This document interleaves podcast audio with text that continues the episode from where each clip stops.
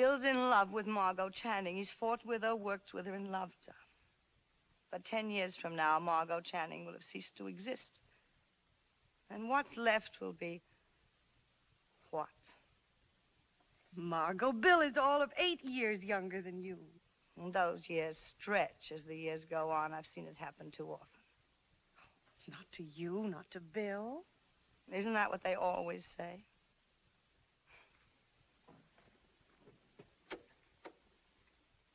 No, I don't suppose the heater runs if the motor doesn't. It's silly, isn't it? You think they'd fix it so people could just sit in a car and keep warm? About Eve. I've acted pretty disgracefully toward her, too. Well, mm, don't fumble for excuses. Not here and now with my hair down. At best, let's say I've been oversensitive to her. Well, to the fact that she's so young, so feminine, and so helpless. To so many things I want to be for Bill. Funny business, a woman's career. The things you drop on your way up the ladder so you can move faster. You forget you'll need them again when you get back to being a woman. It's one career all females have in common, whether we like it or not. Being a woman. Sooner or later, we've got to work at it. No matter how many other careers we've had or wanted. And in the last analysis, nothing's any good unless you can look up just before dinner or turn around in bed and there he is. Without that, you're not a woman. You're something with a French provincial office or a, a book full of clippings. But you're not a woman.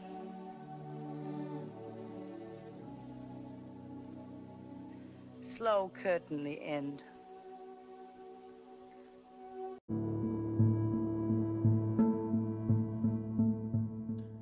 Hello and good evening.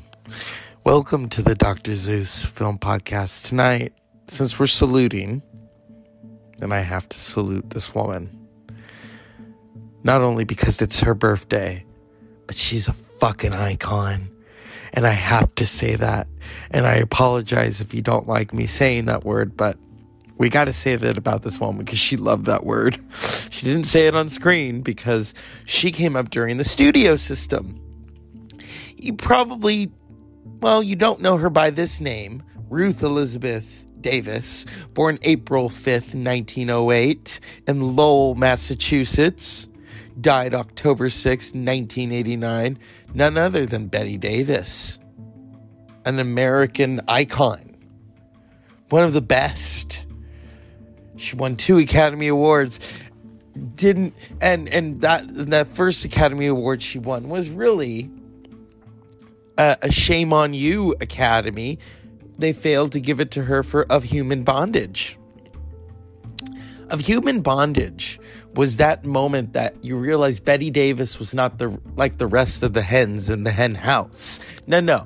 She was strutting out there looking, I mean, if you've ever seen of human bondage, she was the first actress to make herself look like shit. Most actresses of that day wanted to be glamorous. They would lose their little pretty heads if they were not glamorous. If they were not the center of attention singing a song. And here's Bette Davis. She recognizes early on she is not the typical Hollywood beauty, and she uses that to her advantage. Of course, I love, you know, her favorite line from any movie she's ever done. I'd love to stay and kiss you, but I just washed my hair. Isn't that funny? For me, though, it's, it's, you know, a lot of it is whatever happened to Baby Jane, and I'm going to put some clips in throughout the show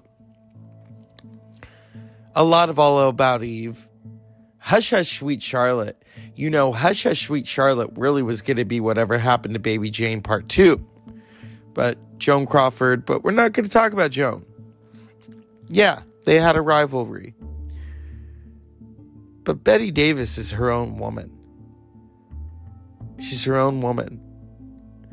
They've often said that winning those two Oscars kind of made her the queen bee of Hollywood. She won the first one for Dangerous, which was really called We Should Have Given It to You for Of Human Bondage. And then the next Oscar was for Jezebel, was also because she didn't get the part of Scarlett O'Hara in Gone with the Wind. So they gave it to her for playing a, a, a Southern belle. She loved doing the Southern accents. This is this is a really great interview that Bette Davis did in 1971, I believe, with Dick Cavett. And they opened the door, and I walked past barricades of 20 and 30 Yes. and 40 screaming, you know, Yes. dozens of screaming people pressing at me and being Yes. pushed back and flash bulbs popping. And what's it, you know? This, of course, must make many people wish they could do it. Uh, if you ever, if you ever got blasé enough not to be thrilled by, say, a reception like this tonight, or people outside uh, uh, who, who care about you, if you ever get bored or blasé about that, uh, it's, it's shocking because these are the rewards. Of course, they're the rewards, but you know, in my case, uh, 30, 71, this is 41 years I've been in this business. Wow. Now, you know, I don't know why I'm still alive, but somehow it keeps on going. I feel I should be dead. It's been so long. That's a very But modest thing to for, say. no, this imagine. Forty-one years I've been in, in, in this this business, and of course it's rewarding that people still know you. My good fortune to be known by the young people today is the late television. See, I have had two careers. All, all the kids today would never know anything about people in my era without late television. You realize that? It's, That's right. And more people know and from we that. all than were furious about the residuals. We should have gotten our residuals, but in a way, this is a bigger reward. You know, so naturally, it is a thrill. But that is not what the real thrill is, which I would say to any young person. The limousines and all the crowds you really sweat for for about 15 years. And you've got to love the actual sweat more than the lights and the glamour and the whole thing. This you must love the most. The other will follow, and then you just thank God that you made it. You know. So, but I can understand it. The greatest thing about having made it in movies is when you travel. It is, Dietrich said this once, and she's so right. It's just heaven. Or going to restaurants, they'll shove people out or anything.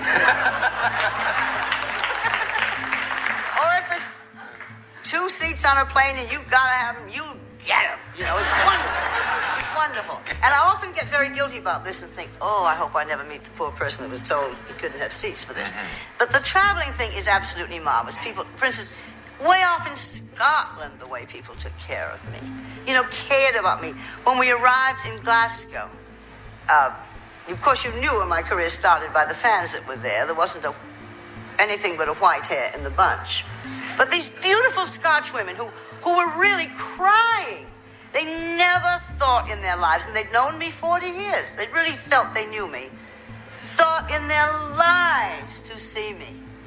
You know, they all brought the little bunches of heather. It was really, this is part of the reward. But boy, you don't get that for a long, long time. And that must never be your motive. Mm-hmm. See, that can't be the motive. Because that isn't what you want the most. You, you want to get on that stage and work. Very, Yeah. very well said. And I am putting that on the show tonight because, you know, a lot of people now, and even back then, thought, oh, I want the fame now. I want the the limousines now. I want to be loved, damn it. And Bette Davis is like, you know how long that takes you? 15 to 20 years. And she'd been in the business at that moment for 41 years and still was getting disrespect, still having to fight for good parts. I mean, at that point, she was in her 60s. Bette Davis had talked openly about when she turned 40, that was it. Even when she was younger, she had to fight for those good parts, those juicy parts. And Ellen Burstyn, who got to have lunch once with Bette Davis, she said she gave her some really good advice. First of all, she couldn't she couldn't believe how tiny Bette Davis was because on screen she looked gigantic. but that's the screen. Probably because of the personality and the character she was playing. And she says to Ellen Burstyn, she says, My advice to you, dear, at the beginning of an illustrious career is to realize that not everyone is your friend.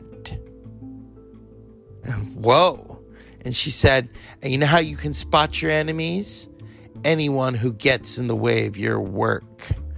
Bette Davis lived for her. She was working up until the day she died. That's that. A lot of the actresses of that time bowed out, but Bette Davis, she was dying of cancer. She was 81 years old. She she just refused. She refused to give up. It it it was it was not in her to see her talk about living through that stroke that she had and all the piss and vinegar that was within this amazing actress. My grandmother loved her. Everyone that I've ever talked to from all the different generations loved Bette Davis. Even when you say her name, and you're not just thinking of that song, of course, Bette Davis Eyes, Kim Carnes, which Bette Davis loved. Joan Crawford didn't have a song about her. She's even mentioned in Madonna's Vogue. Although Sonic Youth did give Joan Crawford Mildred Pierce song, so let's go there. But Bette Davis, you know, she's she did so many great roles. Oh my goodness. So many. Whatever happened to Baby Jane is such a crazy escalator ride. And I mean, there's so many. My favorite is the film The Star, where she's this actress and she's down on her luck. She's been arrested. She's living off. I mean, she is selling everything. And they want to sell the Oscar. And she's not having it. And there's a really great moment where, well, if I play it, here we go. It it involved first of all, I've never seen an actress do this. She had so many great moments. There are so many sound bites of Bette Davis that I love. Here we go. This is this is such a great Here we go. Come on, Oscar. Let you and me get drunk. And she does. She is driving around with the Oscar, her real Oscar, on the hood of the car. And, and is drinking. This is from 1952. It's called The Star. It's with Bette Davis and Sterling Hayden. She is Margaret Elliot. She even at one point works at a beauty counter. And the women are like, oh, that can't be Margaret Elliot. And so she dishes it. She dishes. That was the beauty of Bette Davis, okay? People were scared shitless of her, even at Warner Brothers. And she she even intimidated Humphrey Bogart. They worked together in Dark Victory. You know, Barbara uh, Dark Victory, she has said is one of those films. I mean, she she had so many different films that she loved. Here's the this is the department store scene. This is epic. We've all seen All About Eve, but the star, oh my god. Oh dear. I used to be able to wear things like this. Let's take a little vow to lose 10 pounds by Labor Day. If we could do it together. Misery loves company. Uh, miss, Yes, madam. how much is this negligee? Thirty-nine ninety-five. Isn't it lovely? Uh, let me see that. The black one. Please. Yes, madam. Well, what in the world do you want with that? Annie, that's Margaret Elliot. Oh, it couldn't be. She's in jail. No, some mystery man got her out. I read all about it. Well, if it is Margaret Elliot, I think it's a disgrace for a respectable store like this to hire a jailbird. It's Margaret Elliot, all right. You can't fool me. She was my favorite movie star. Oh, I can't believe it. Besides, Margaret was much better looking than her. Take a good look, ladies. So there's no doubt.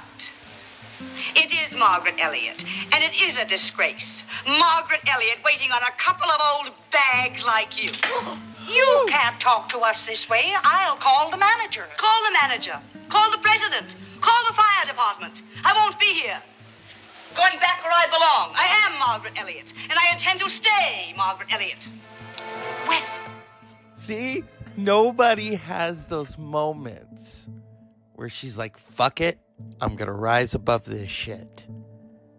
And she does. And that's the beauty of she knew she was a star. She never stopped being a star. There's all there's always kind of a and I know Bette Davis would often say no. There was always a little bit of an autobiographical thing to moments like that with Bette Davis. You know her her last film for Warner Brothers. She said at Warner Brothers she felt both screwed over and used at the same time. Even though she said later on her and Jack Warner had a very smashing relationship. But you know there was that moment where she went to England to try to do movies and Warner Brothers sued her. This was before the de Havilland law, and she talks about that in her Dick Cavett interview. Her last film for Warner Brothers was Beyond the Forest. Was it Beyond the Forest? I think it was. Where she says that famous line that Elizabeth Taylor later bumped up in Who's Afraid of Virginia Woolf. I got back. How's your foot? Five.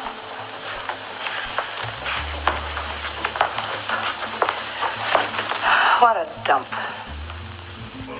What a dump. Now, Bette Davis was asked years later about that, and she says, Well, you know, that comes from Edward Albee, where he pumped it up. What a dump. At her last appearance in October of 1989, before she died, I think she was receiving an award in France. That's where she died. She got up, lit that cigarette. By that point, she was smoking a different kind of cigarette because of the cancer she had. She looks around and goes, What a dump.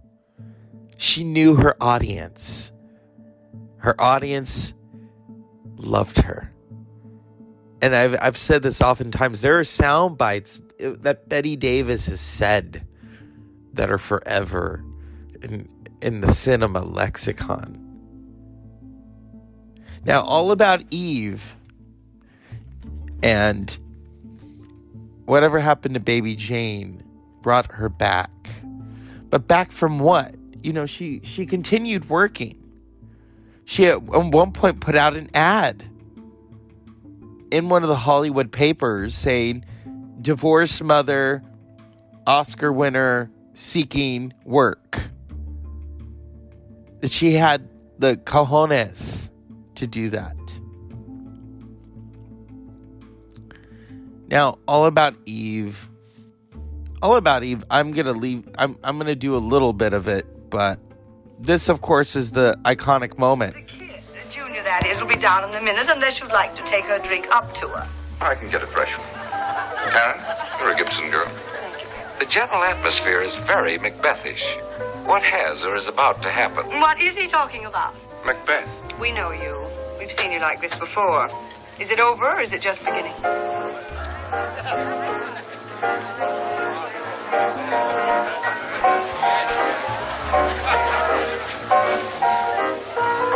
Fasten your seatbelts. It's going to be a bumpy night. That is the line. That is the moment. Oh my God.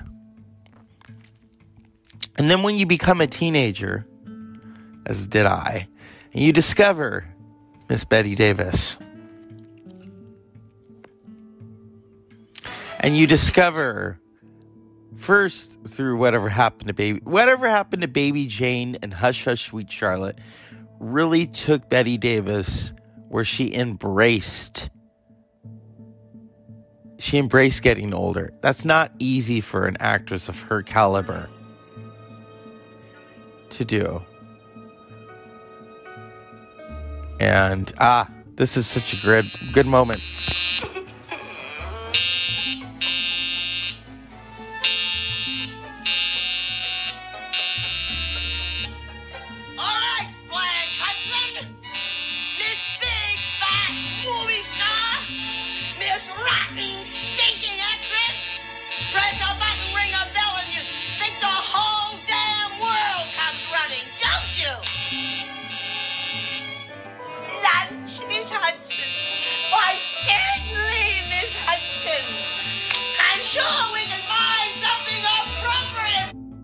Blanche, you're not going to sell this house. Daddy bought this house. And he bought it for me.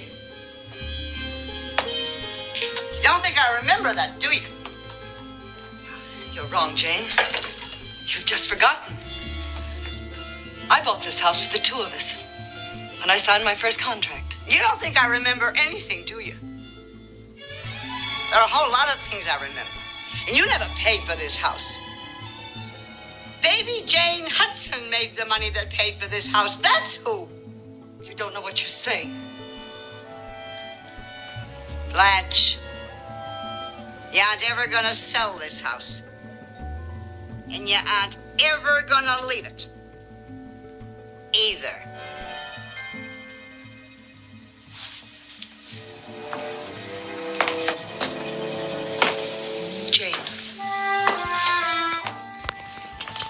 See, she had a lifetime of film. 200 years, maybe. And in the 1942, Bette Davis, those lines. Of course. And just think it won't be for this time only. Will you be happy, Charlotte? And if I can find it. Here we go.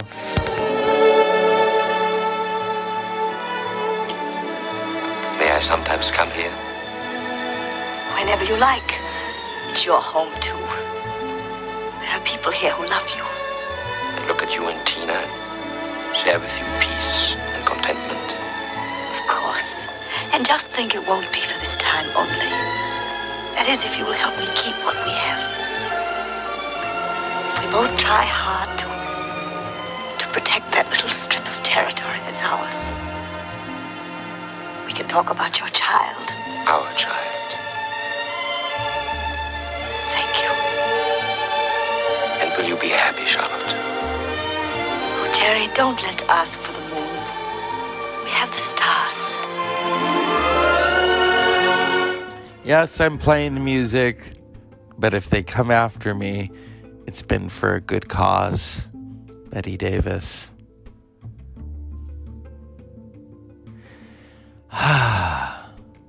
what a. There's so much to be said about Bette Davis. There's so many movies. I've I've seen almost all of them. And each one that I see, there's always something special within the context of them. The character that she's playing. It's always her. It's always she she goes for that part. Here's Jezebel. Julie! Open this door!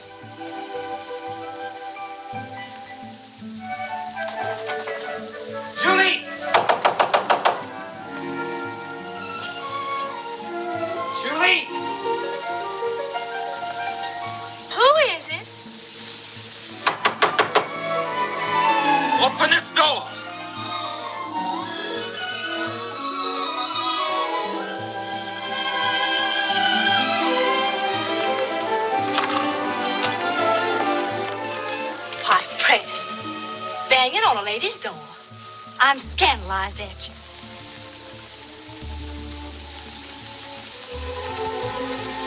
Well, did you come up here just to stand there? Julie, how long must we go on like this? Like what, Chris? Fighting, fussing all the time like a couple of children. Why do you treat me like a child? Because you act like one, a spoiled one. You used to say you liked me like that once. You never wanted me to change. Remember?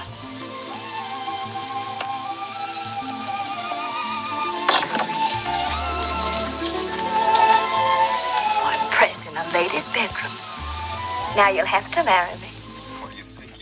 And see, when she delivers it, she delivers it. Bette Davis never forgot where she came from. She saw herself as this Yankee woman from Lowell, Massachusetts, and found her way all the way to Hollywood. Dying in France in 1989 of breast cancer. leaving this lasting legacy. And in 1999, the American Film Institute, and I've talked about them many times on this podcast, did this wonderful list, a controversial list to some, called 100 Years, 100 Stars. Bette Davis was the number two female screen legend of the 20th century, with Katharine Hepburn being number one. But I think everyone in that is number one. And I'm and I'm sure Bette Davis would have taken taken pride knowing that she was a lot higher than Joan Crawford. Probably because Bette Davis just kept going. Many actresses of that era faded away. Bette Davis was working until the day she died at the age of 81. She wouldn't back down. She didn't let cancer, she didn't let a stroke deter her. Through therapy, through just fighting, she had that fight in her. And some have said as she got older, she got she got tougher. She was tough when she was young, but they said because she looked people would say she looked so frail and yet they couldn't believe how feisty she was. Because I think she had realized this is it. I remember Barbara Walters interviewed her right after her stroke. And she said, You still smoke, don't you? And Bette Davis says, Yes. But I smoke a different kind of cigarette. I did concede that. And how the audience wouldn't know her if she were smoking on screen because that's how long they knew Bette Davis. From the time in the 1930s to at that moment in the 1980s before her death, lighten up a, a cigarette. You just heard a clip from Now Voyager where she's sharing cigarettes and she says, Oh, Johnny, let's not ask for the moon. We have the stars. Yeah, there isn't a dry eye in the house with that, or a dry cigarette for that matter. It's always lit. It's always Bette Davis.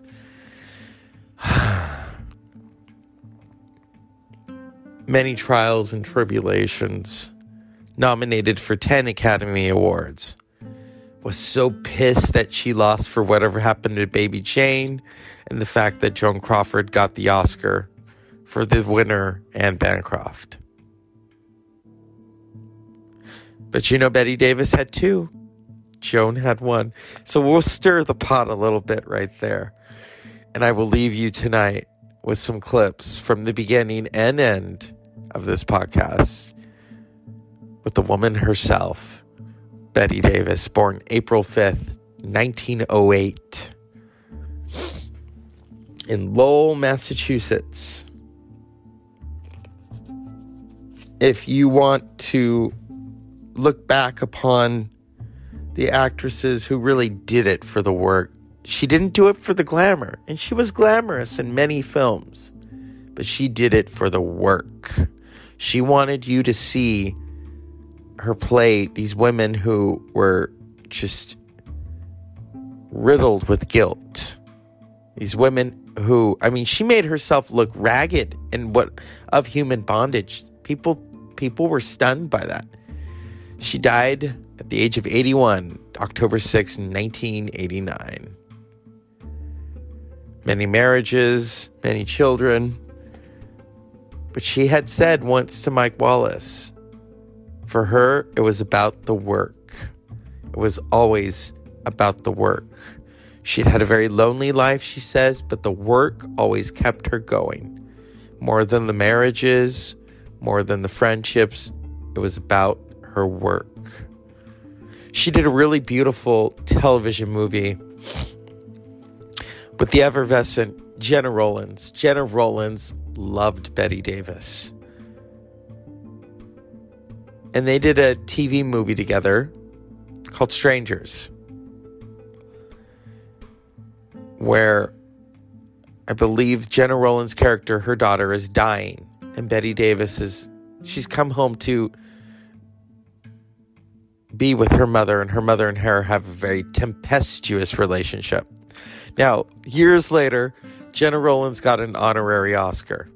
Should have got should have got the uh, a, you know uh, not so much the honorary. The honorary, yeah, that's great, and I love Gena Rowlands, but should have gotten a competitive competitive one.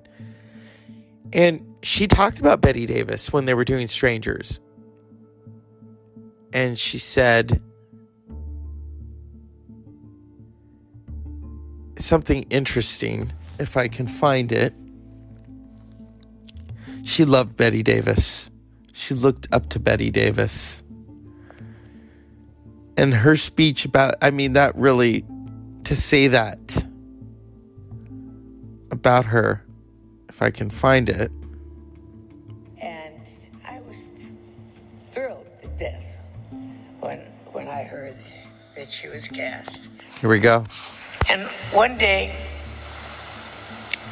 we were finished with the day's work and we went down to, to see the dailies, the, the, the film that we shot the day before.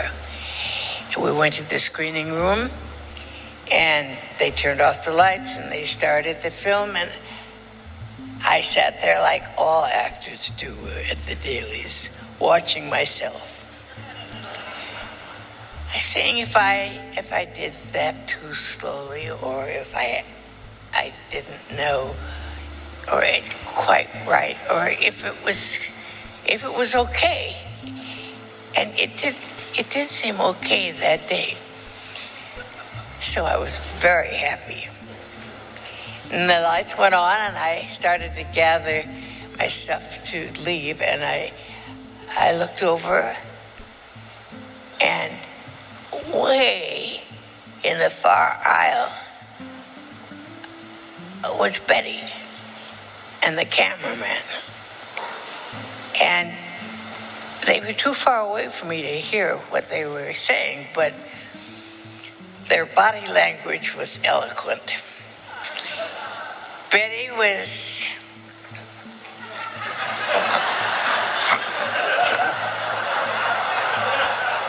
and the cameraman was and since I, I, I was still you know I was so far away I couldn't understand what they were saying but I decided that this might be a good time for me to leave and as I started for the door Bette called out Gena? she said, Would you wait just a moment, please? I need to talk to you. And I said, Sure. And she walked over to me. Her eyes were, were still just blazing. And she said, Did you see my lips?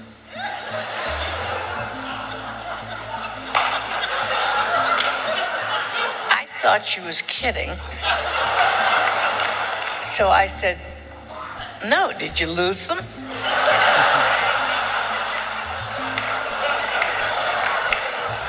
She said, That isn't funny.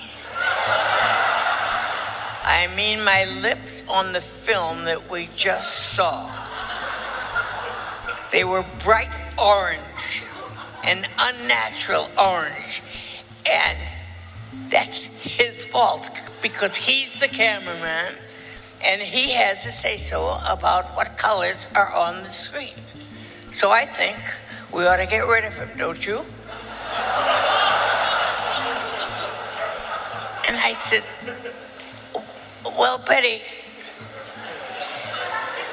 to tell you the truth, I, I wasn't paying strict attention. I, I wasn't noticing the details, you know, of the colors at all. And I, I, I just let my mind wander, I guess. And she said, Oh, really?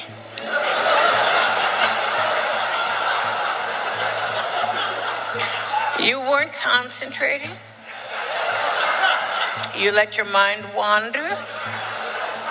Well, let me tell you something. You better start concentrating and paying attention to the detail because I'm telling you, you're no spring chicken yourself.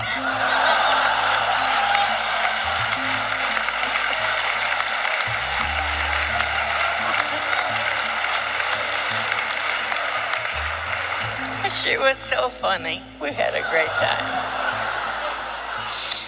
Well, I don't want to talk your heads off. That was Gena Rowlands in 2015 receiving her honorary Oscar, talking about the legendary Bette Davis in a TV film they did together. And so, Bette Davis, thank you. As always, unpleasant dreams, but without saying, What a dump.